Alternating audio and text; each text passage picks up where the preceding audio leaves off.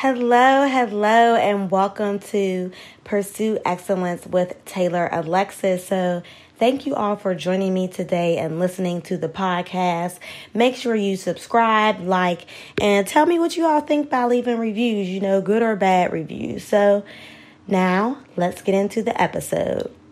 So, today we will be talking about education and how it is used as a barrier for opportunity. And this topic came about because I was just talking with my friends, talking with my family, and I noticed that I was ignorant to some of the topics of the conversations. And I can't remember exactly what we were talking about, but throughout the conversation, I would get confused. You know how you ask some questions, but then you don't really know, so you don't ask the other questions that are in your head because you keep slowing down the conversation. so that's what was happening to me. But long story short, I just was ignorant about the subject. So after the conversation, I went and looked up what they were talking about and eventually understood everything. So after this happened, I'm sitting doing some self reflection, praying, talking to the Lord. And that's when I started to think about education in its entirety.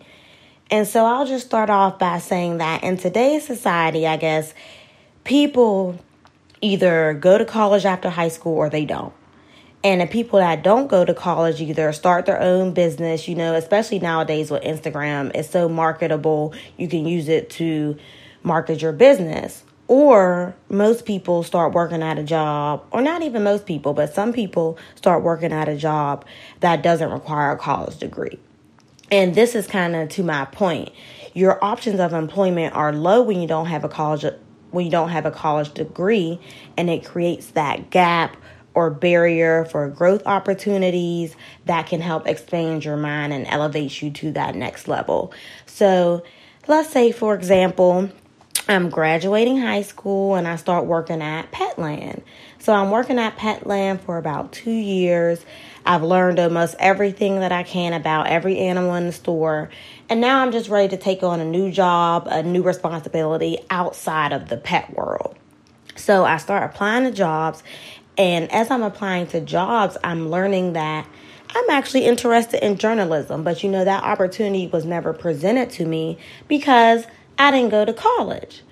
And now I don't qualify for the journalism job because, you know, I don't possess the skills. You know, the skills learned at Petland help a little bit, but I don't possess the core skills it takes to be or to go into journalism. And the job requires a college degree. So now I can apply for the job and I'm back to applying for jobs that only require a high school diploma. And this is sort of becomes a cycle. And you can see how the opportunities start to become limited with the kind of jobs people can take on. And so and people don't go to college for many reasons. Let's just throw that out there. Like and the main one being that they can't afford it. And some of you may say, like, oh, you know, just apply for scholarships. But sometimes scholarships are a little harder to get. And for people who are first generation college students, you know, they know nothing about scholarships. And I know some families who didn't know anything about the FAFSA at all. So, those are just the situations and the reality that we're in. And then again, we see how education is used as a barrier for opportunity. So, I just wanted to point out how it's funny that most people, and including me, we only seek knowledge when we lack it. You know, and we only realize we lack it when we get uncomfortable. So, in this episode, I just wanted to highlight five practical ways that we can keep learning while still living everyday life because I do believe that the best way to keep learning is to stay motivated and to keep teaching yourself daily. So, we'll start off with the first way, which is I guess you can say the traditional way, which is school or college. So, by getting a primary or secondary degree, of course, you can expand your horizons. And in college, you'll learn hard and soft skills. You know, hard skills like writing, soft skills such as teamwork and networking with people. So, skills needed to fill certain job responsibilities. But honestly, college is a lot of money. So, unless you have scholarship money, as we talked about before, you have to really think strategically, you know, about if you want to go to college or not. Because after college, the debt is real, y'all. It is not a game. The debt stays and it does not go away until you pay it. I mean, just period. So that's it. So the second way we can stay motivated is by reading, whether that's books, magazines, or credible sources on the internet.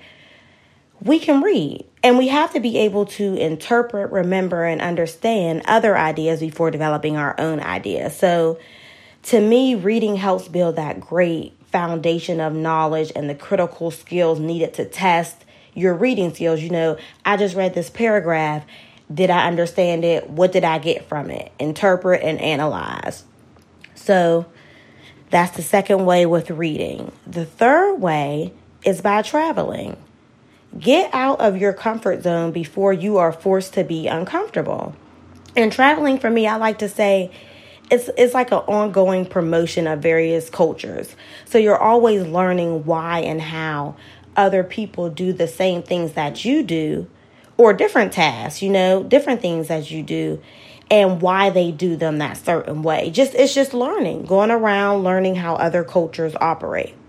The fourth way is by watching TV you know, and we have educational programs that are out there. If you're into finances and business, Shark Tank and Profit are good shows to watch. I love those shows. Um, if you're into like survival techniques, Man vs. Wild is a good show. I'll watch that occasionally. And of course, all the National Geographic shows. They'll teach you, you know, little stuff about tornadoes or whatever the topic of the show is. And the fifth and last way we can stay motivated is by culture. And by culture, I mean the people you surround yourself with and the habits you set for yourself daily. So, for instance, let's say instead of coming home and scrolling on Instagram for two hours, take one of those hours or even 30 minutes and just start to apply for scholarships if you want to go to school. Read a book for those 30 minutes to educate your mind. Watch an educational program you know, you can gain these skills and exposures and be presented work opportunities by piecing together sort of a like self directed curriculum, I guess, of real world projects, you know, real world habits that help you learn.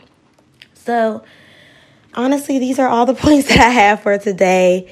Short, sh- short, and straight to the point. Y'all know that's how I like it. But I just want to encourage everyone to respect their time and expand their horizons and start to become knowledgeable about various subjects so that education won't be a barrier for you. And if you're not, just do like I did and go look it up. I just went to Google, found a credible source, um, found a credible source, and I was able to find out a lot of information about the subject. So now I'm knowledgeable about the subject. And so just do stuff like that so that education won't be a barrier for you and you can elevate your mind. And honestly, at the end of the day, just be authentic, be who you are. And if you want to learn something, don't let people tell you no. You know, no one can beat you at being you. You will always win that game. And like Nipsey Hussle said, RIP Nipsey Hussle, but the mind is something people can't take away from you. So when you fill your mind with knowledge, that's something most people, you know, can't take away. And I just want to wrap up and end with do not let education stop you from landing the career you want or get educated and knock down the barrier. So, again, thank you all for tuning into this episode. And until next time, toodles.